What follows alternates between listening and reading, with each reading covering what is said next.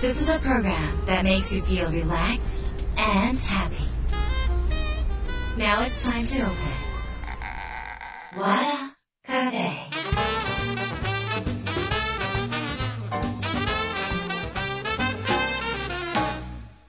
和田カフェのオーナー和田博美ですやる気満々の人もちょっと明日が憂鬱な人も明日笑っていけるよう今夜もワクワクお届けします改めましてこんばんは和田博美ですはい日が変わりまして12月24日クリスマスイブとなりました。あのクリスマスイブと本番のクリスマスこれなんか人によってなんか感覚が違うんだなって思ってこうクリスマスイブの方がメインの人と本番の25日が意識的にメインの人ってなんか人間って2通りあるんだなって最近ちょっと思うようになりました。私はなんかあのクリスマス、えー、子供の頃毎年クリスマスはもうおじいちゃんとおばあちゃんのところに行っててであのなんかイブからなんかケーキを食べてたようなイメージがちょっとあるんですけれども皆さんはどんなクリスマスをお過ごしでしょうか、えーと、なかなか忙しくてお仕事されている方もいらっしゃると思いますがあのぜひですねあのちょっと5分、10分でも自分のためにあのちょっと心が落ち着くような時間を持っていただけたら嬉しいなというふに思います。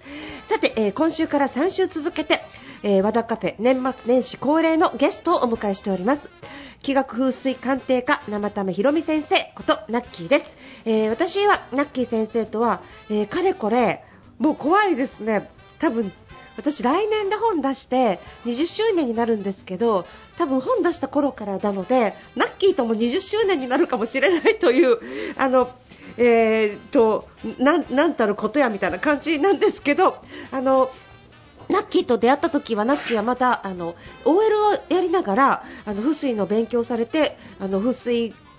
勉強されても独立はされてたんだけど二足のわらじだったと思うんですね。であの二足のわらじだった方がどんどんどんどん活躍されて今やあのもう OL とかしなくても1本であのもうこの風水鑑定家としての1本でねお仕事されるようになったっていうこの20年の中でもラッキーも大飛躍大活躍をあのされています。やっぱりねあのそのもとにはあのナッキーがコツコツと勉強してきたことそれから彼女の感性みたいなものそれからやっぱり、えー、彼女を慕ってね相談に行く多くのファンの方っていうのがね今のナッキーを支えているんじゃないのかなって思います。私自身も20年前ナッキーに会ってから断るごとに何か困ったシーンになるとナッキーってね泣きついて連絡をしいろんなところで助けていただいてます。そのたんびに冷静な判断でですねあのいろんな的確なアドバイスをいただいて今の私があるのかなって思ってます、えー、そんなナッキーとの関係なんですですが、えー、和田カフェでは年末年始恒例ですね。ナッキーによる開運アドバイスをいただいてます。信じる信じないも皆さんそれぞれかと思いますがこうしたら運が良くなるっていうようなことは脳内に植え付けておくとやっぱりそんな風に人間って動きやすくなるしそれを信じたことの方がやっぱりポジティブじゃないですか。なのでぜひそういうのを信じてね、えー、利用できるもの自分が良くなるもので利用できるものは何でも利用しちゃってください。ということで和田ヒ美の和田カフェどうぞ最後まで楽しんでってください。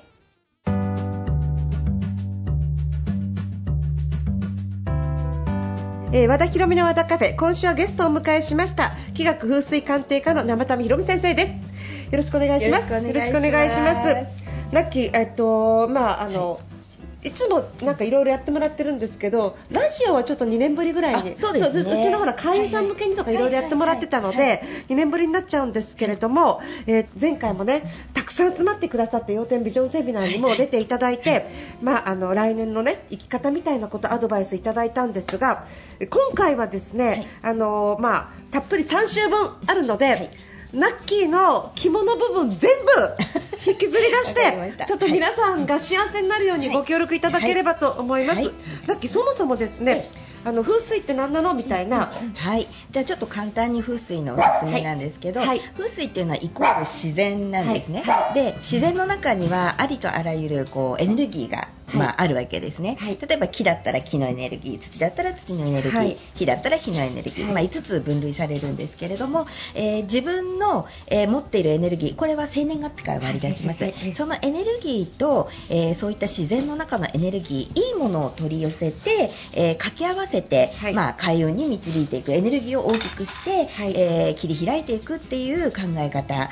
が、えまあ、風水なので、なので、まあ、例えばこっちの方角にはこれを置いてみましょうとか、えー、恋愛運が欲しい時にはこういう活動をしましょうとか、はいはい、そういうふうに一つ一つ、えー、食べ物だったり形だったり色だったり、はい、まあ、方角だったりそういったもので、えー、自然のエネルギーをお借りして自分の運気を上げていきましょうっていう考え方が風水ですね。そこ中国からあそうですね。そうなんですね。でこれってやっぱりやってる人とやってない人って差は出るものですそうですね、ええ、あのやっぱり何でもそうなんですけれども意識を向けるっていうことがすごく意識を向ける、はい、はい、重要ですね、えー、ちょっとそういう意味でもね皆さんとても興味が出てきたかもしれませんので今週はですね年末の過ごし方、はい、年始に向けて用意することなど風水の観点から見た開運アドバイスをちょっと教えていただければと思います、はい、えー、ちょうどねクリスマスなのでクリスマスから年末にかけていろいろ準備する人いらっしゃるかもしれないんですけれどもどうでしょうか？年末はそうですね、はい、まずせっかくクリスマスなので、はい、えーと、クリスマスはぜひ楽しんでいただいた方がいいです。これはあの子供って結構クリスマスものすごく楽しみにするじゃないですか、うん、まあ、今の時代も私たちの時代もあの子供の頃ってものすごくクリスマスワクワクしていたわけですね、なので子供がワクワクするエネルギーって陽のエネルギーがものすごく強いんですよ、はい、だから自分もワクワクすることでその子供のワクワクしたものすごいエネルギーと連動するんですね、だからこそその、まあ、もちろんカップルでしっぽりっていうのもいいんですけれども、まあ、家族で友達と、まあ、とにかく、まあ、今の時代なかなかちょっと難しくはあるんですけれども、まあ、もちろんお一人様であっても、そのケーキを食べるとかチキンを食べるとか、クリスマスらしさ、私よくやるのは、えー、当日は緑とか赤のクリスマスカラーの洋服を着るとか 強引にやりますね。強引にやる。はい、はい、それは毎年やってますね。はいなのでそういう風にちょっとこう自分なりでもいいのでクリスマスを意識する、はい、イメージするっていうことで、はい、あのやっていくといいですね。まあ、今、大人だと結構、えー、青とかシルバーとか、はい、そういうのでこうクリスマスをこう意識したりもできると思うので、はい、まあ、あのご自身の好みの色で、はい、ちょっとそういうクリスマスの楽しみ方、それから、まあ、ケーキ、生クリームも、まあ、できればホールとかのワクワク感がちっちゃくてもいいので、出るので、そういったものを召し上がるといいですし、はい。そうい。うクリスマスをまず楽しむということ、それと、まあ、年末にかけてなので、えー、順によって、えーと、ご説明するとじゃあ、えーと、年末の準備ということなんですけれども、まあ、大掃除ですね。大掃除、ゴミだらけの、ね、家だとやっぱりこう運気が落ちてしまうっていうその1つ目大掃除、はい、大掃除ですね、はい、あの物を減らすっていう感覚で過ごすといいと思います、はい、もう風水の基本ってあの昔その西に黄色いものを置いてくださいっていうので、まあ、流行り始めたものなんですけどこれで西に黄色いものを置くと、まあ、機運がアップするっていう、まあ、これ誰もが取り入れやすいので簡単に取り入れるんですけれども。バナナ置いといてもいいですか？はい。バナナとかね。西西にバナナ。バナナ。なので、あのー、いいんですけれども、えっ、ー、と物をじゃあ黄色いものだらけにしましょう、みたいな感じになっちゃうと、はい、えー、物が増えて実は、えー黄色いものそんなにこの家に必要かなっていう感覚が出てきちゃうんですね、はい、なのでできるだけ物をすっきりさせてまあなんだったらバナナ1本だけとかね あの置いてみるとか そのそのぐらい、まあ、消え物なんでねあの食べたらっていう感じで片付くみたいな。バナナでそうで。す そういう感じで、はい、えーと、やっていくといいと思いますし、はい、えー、物を極力減らしてみる、物のない場所を作るイメージがいいですですね、はい、そうすると運気って循環させることが大事なんですね、うん、こっちにこのものを置いたらこういう運気が来るっていうのも確かにあるんですけれどもそれより自分が持っているエネルギーを部屋の中で循環させるっていう考え方の方が運気がどんどんどんどんアップしていくんですね。なので例えばタンスの中に救急に物を詰めないでくださいっていうのは救急に詰まっちゃうと運気が循環する場所がスペースがないので片付けてあのできるだけ少なくしましょうとか、うん、で例えばタンスの中に救急に、えー、詰まっているものっていうのは下の方のものとか全然取り出せなかったりして結局上の方だけしか見ていないので運気の循環がしない、えー、スペースが出来上がってしまっているっていうことで運気は循環させた方がアップするっていう考え方ですね、はい、そうですね、みんなになんか物捨てた方がいいっていろんな人が言いますもんね。そうですね。はい、はいなので例えば、はい、えーと、玄関で簡単に金運を上げようと思ったらば、えまあ、傘を玄関に置かないっていうことをする、はい、うんと、傘って、まあ、1人1本持っていれば十分なので、だけどやっぱりいろいろ雨が降って、えー、じゃあビニール傘買ってきましたって言うと、どんどんどんどん増えてしまう、これが結構金運を落とす原因になって金運を落とすの、落とします落とします。なので、えーと、ビニ傘が？ビニ傘が金運を落としちゃいます。ちょっと待って。あの誰か来た時に貸してあげようとか、まあ、そんな感じでやっぱりどんどん増やしちゃうんですよね、なので、えーとまあ、なんで傘ビニールの傘が金を落とすかというと玄関は運気の出入り口であって水気のあるもの湿気とかそういったものに邪気は入り込みやすいんですね、はい、邪気の大好物が湿気、はい、なので傘っていうのは、まあ、閉じてあっても乾いてあっても、まあ、あの湿気があると見るんですね。風水的に考えると、はい、そうするとその傘がいっぱいある。それと、えー、玄関は靴がたくさんしまってある、えー、玄関その靴っていうのはやっぱり湿気がすごくこもってますよね、その、えー、靴の湿気と傘の湿気が、えー、まあ、あの重なり合って、えー、まあ、湿気だらけつまり邪気だらけになりやすくなってしまう。これが運気の出入り口である玄関から作られている状況なんですね、はい、だから、まあ、傘はできるだけ、まあ、少なく、まあ、できれば1人1本とか、あのー、まあ、玄関に置かないようにするとかそういったことを、えー、気にするだけで、まあ、簡単に金運は上がっていきます。うん、なんかものすごい玄関狭い方とかどうするんですか？そうですね。玄関すっごく狭くて、ご家族を送って、どうしても靴が、しまいきれないみたいなご家族もやっぱりあると思うんですよ。そうなんですよね。はい、あの靴で注意したいことはもう1点あって、紙の箱に入れたまましまわないこと。はい、うん、髪やっぱり湿気吸っちゃうので、はい、あのまあ、吸湿の、まあ、材料みたいになっちゃうんですね、はい、だからもし箱に入れたいんだったらばプラスチックとか、あのそういったものに入れた方がいいんですけれども、えまあ、その上で、まあ、靴って、えー、まああんまり買い込まないことなんですよね。なるほどね。はい。はい、あので意外とその履きづらいとか足が痛くなるとか、はい、でも買っちゃったからなかなか捨てられない靴ってたくさんあの存在すると思うので、はい、そういったものを減らしつつ、まあ。1年だとちょっとまだあの気持ちの整理がつかないと思うので2年ぐらい履かなかったらもうこれはやめようと、はい、あの処分していくっていう考えを、はい、えー、していくといいと思います、ね、かりました。なるほど。えじゃああのー高い靴も捨てろってことですね。そうですね。あの、履かないんであれば。あ、そうなんですよ。はい、あの、履くんだったら全然もちろん、あの、高い靴あった方が、あの、ご自分のね、気持ちも上がるし、あと、だからそれをインテリア風に、なんかこう、このモチベーションみたいな感じで靴が置いてある分にはいいと思うんですけれども。この間、なんか結構プラダの靴とか、はいはい、ブランドの靴を捨てようと思って、うん、それでまとめて捨てて、あの、袋に入れてたら、姉が1個ずつ出して もったいない。もったいない。もったいない。高かったんでしょ？もったいないとかっていやもうはかないからって言ってお姉ちゃん家に送ってとかって言って欲しい人がいるけどお姉ちゃんのお家が物が増えたんですよ。これ私の運気お姉ちゃんもらっちゃうの？みたいな感じなんですけど。いいですかね。あそれでいいと思います、ね、あの欲しいという感覚がある人はやっぱりあのそれがあると気分が上がる。そういうブランド物とかって気分が上がるじゃないですか、だからまああの下駄箱？開けた時に、あこの靴があるっていうのワクッとするワクワクするっていうことは玄関でワクワクするのでそうするとワクワクする気が入ってくるんですよね、はい、シューって扉を開けたと同時に、なのでそういう意味ではあのすごくいいです。ただまあなんかうそんなになんだろう高くないというか、うん、あの履き古したような靴だったりとか、うんうん、別にいつでも買えるよねっていうのをいっぱいこうもらってきて揃えてもそういう気しか流れないので、そこの違いですかね。そういうことなんだ。なるほど。だからまあ自分がワクワクするものであれば置いといてもいい。ワクワクしないものだったらもう捨てちゃった方がいいってことですね、はい、はい。ものすごい捨てました。いいですね。あの運気すごく循環すると思います。うん、だから下駄箱開いてますよ。それは一番いいですね。うん、開いてて人が来た時に人の靴を入れられるぐらいのスペースが、それ素晴らしいですよ。ええええ、わあすごい、玄関は本当はまあ何もない、えー、まあ土間、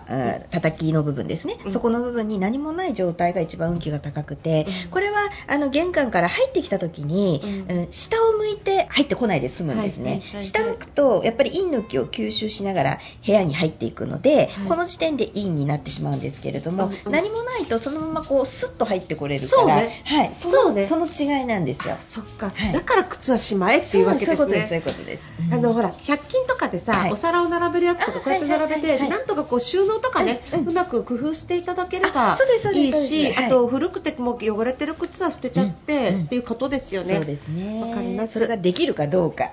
が、まあ、運気の分かれ道というか。皆さん、頑張ってください。頑張ってください。頑張ってください。はい。えー、ということで、はい、えー、一つ目が、お掃除をする、えー、傘を玄関に置かない、はい、えー、湿気、えー、がジャッキーの大好物、靴と傘、えー、をあの整理していきましょうということですね。はい、はい、ありがとうございます。年末の準備ですかね、掃除の時はそれぐらいですか、あと水回りきれいにするとかですかね、ね。水回りは、うん、あの必ずきれいに、あのまあ、神様の中で一番位が高いのって水神様。って言われてるんですね。水神様、はい、水の神様、うんうん、まあ女性でとてもこう綺麗な方らしいんですけれども、うん、えー、やっぱり水神様がいらっしゃる場所っていうのが、えー、水回りになってくるので、はい、キッチン、トイレ、洗面所、はい、えー、お風呂。ですかね、うん、この4点は、うん、あまあ綺麗にしておいて、まあ、あの排水溝のあたりまでしっかり綺麗に磨くとか、はい、えー、していくととてもいいですね。はい、はい、うちすっごい綺麗なんですよ。いいですね。なんで大掃除必要ないかもしれない。もうそのぐらいが。引っ越しが私多いんですよ。確かに。確かに。東京来てから何回引っ越したから、多分でも34年に1回ぐらいもう平均でしてるので、ねうん、引っ越し多いと物捨てるし、うん、すごい綺麗ですよね引っ越し多いって。それがすごく大事で、あの引っ越しをするメリットっていうのが物を一気に捨てることができる。でその都度、まあ、新しいもの、まあ、これ大変なんですけど新しいものを買い替えていくっていうことはやっぱりあの運気アップにとてもいい実はいいことだったりするんですね、だからその引っ越しは結構チャンス、ね、やっぱりチャンスなんですね。はい、なんか、だからまあ綺麗ですね。自慢しちゃってすみません。いやもう本当これは自慢できる。です、ねうん、あとはそのタンスの中とかのものっていうのは一、えー、回全部出してみる、うん、でまた入れるっていうことをせっかく年末なので、うん、ちょっとやってみるといいですね、はい、全部に触れることになるので、一、回出すと、はい。はい、でまあその中で戻すときにあまあこれはいいかなっていう選別もできるので、あの一度全部出してからしまうっていうことをあの年末はやるということですね、ありがとうございます。皆さん玄関の次は水回りをきれいにする、はい、まあ、あとねなんかカーテンとか洗ってない人とか多くないです？結構多いと思います。カーテン洗った方が良くないですか？そうですね、あれはもう洗った方がいいですね。なんかいろんな1年間のいろんなものを吸ってそうな気もしますしね、それもちょっと洗った方がいいかなっていうふうに思いますよね、はいはい、なんかあのあのどこまで細かくやればいいかなんですけど例えばなんかお掃除棒とかで洗洗濯機の横とかあの後ろとか、はい、冷蔵庫の後ろとかも全部やるんですか？やっぱうんあのできる範囲ですね、うんうん、あのまあ時間にも限りもありますし、うん、あのまあ、届く範囲、見える範囲とか、うん、そのぐらいですね。そっか。あなるほど、うんうん、じゃあとにかくやっぱり目が喜ぶ感じですね。そうですね。はい、はい、いいですね、それ。うん、じゃあ、あの、あとは、えっ、ー、と、ラッキーからね、あの、毎年毎年アドバイスがあるんですけど、はい、あの、じゃあ、ちゃんとお正月飾りをした方がいいとか、はい、鏡餅をちゃんとした方がいいとかっていうお話があるじゃないですか。あのタイミングとか飾り方もちょっとお願いします。そうですね。えっ、ー、と、タイミングとしては、うん、まあ、あの、飾れる方はもう早いうちから飾っちゃって、まあ、クリスマスのね、雰囲気が終わったぐらいから飾っちゃっていいんですけれども、うん、あまあ、28日が、まあ、基本的にいいと、あの言われているのはやっぱりその8のつく末広がり、まあ、29だと9がつくから、まあ、飾らない方がいいとか31日は1日飾り一夜飾りになっちゃうので飾らないとか、まあ、そう考えると最終的なチャンスは12月30日なんですが、まあ、でもやっぱりせっかくなので28日ぐらいまでに飾っていただいて、えー、その末広がりのパワーっていうのを意識するっていうことと、まあ、これがタイミングなんですけれども、まあ、飾るときはまできれば午前中の方がいいですね。陽の気の高い午前中に飾る。それから飾るものとして、まあ、いろんなものいっぱいあるので全部は大変なので、まあ、基本的に門松あの門松って言ってもこう竹とかなんかああいうのがこう切ったのがいっぱい植えてあるような門松までやらなくてよくってあのお花屋さんで売ってるような松の若松ですね。500円ぐらいで1本売ってるんですかね日本で1000円とか。それにまあ若ざりとかつけてあの玄関の両サイドに立ててあげるとか。そうするとここを目印に、えー、年神様が、えー、お見えになるっていうことになるので、はい、松は、まあ、あの置いた方がいいですね、はい、それからあとは、えー、鏡餅。鏡餅も、まあ、年神様の、まあ、お食事の一つにもなりますし、はい、最終的にはその鏡開きの時に、はい、えーその年神様が召し上がったパワーを一緒にお裾分けいただくっていうことで、はい、えー、それも置いてあった方がいいですね、はい。うん、あと鏡餅は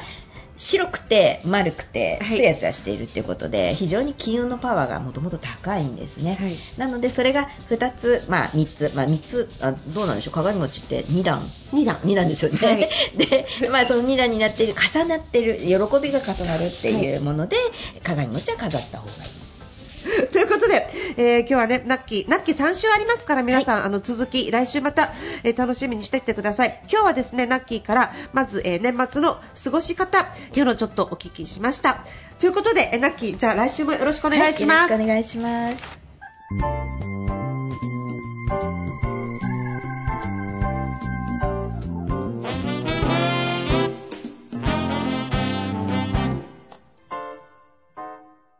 What カフェ。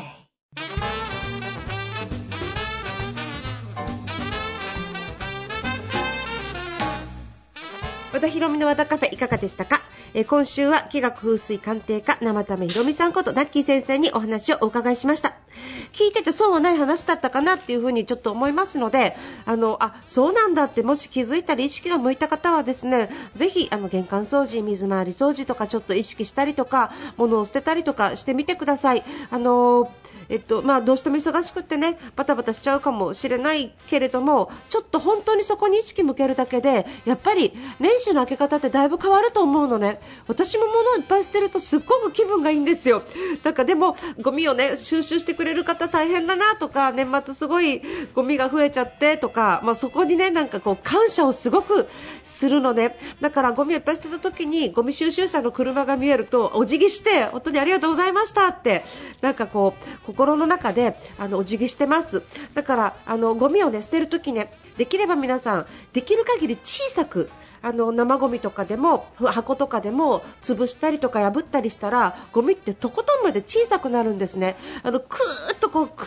気を絞って空気を抜いてゴミをカチカチにして小さくして捨ててあげるとあのゴミ捨て場もいっぱいにならないしそれからゴミ収集車のゴミを収集してくださる方もあの楽になると思いますので生ゴミとかもねお汁絞ったりすると結構小さくなるのでそういう風にこのえ物を捨てる時のそういう感謝の気持ちも忘れずにあのやっていただけたらいいなっていうふに思います。えー、ところでですね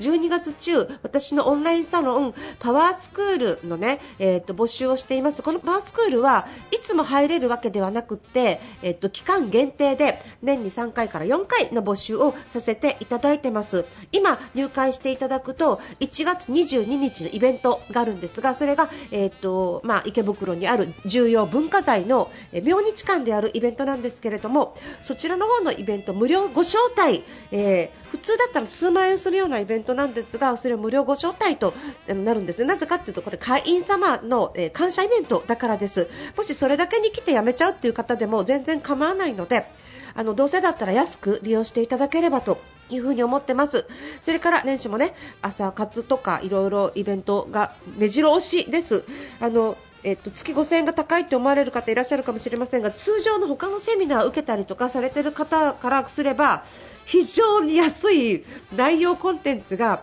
盛りだくさんになっていますのであの3ヶ月だけとか半年だけっていうことでその後休会が取れるようなあのシステムも新たに作りましたので、えっと、気軽にご入会していただければいいのかなというふに思います。えー、ということで、えっとこちらのパワースクールは、え和田ひろみで検索していただくと和田ひろみのホームページ株式会社広場のホームページが出てきますのでそちらの方からちょっと探してあの見つけていただければ嬉しいです。ありがとうございます。そしてですね来年3月16日から19日日舞台宝物の公演があります。東京中野のちっちゃいちっちゃい、えー本当に普通のお芝居される方が本当の本格的なお芝居します。で私は朗読で出るんですけど3人本当に CM とか出て活躍しているような女優さん俳優さん含めですね、えー、演出家舞台監督、えー、きっちり揃えてやります、え、これは本当に私の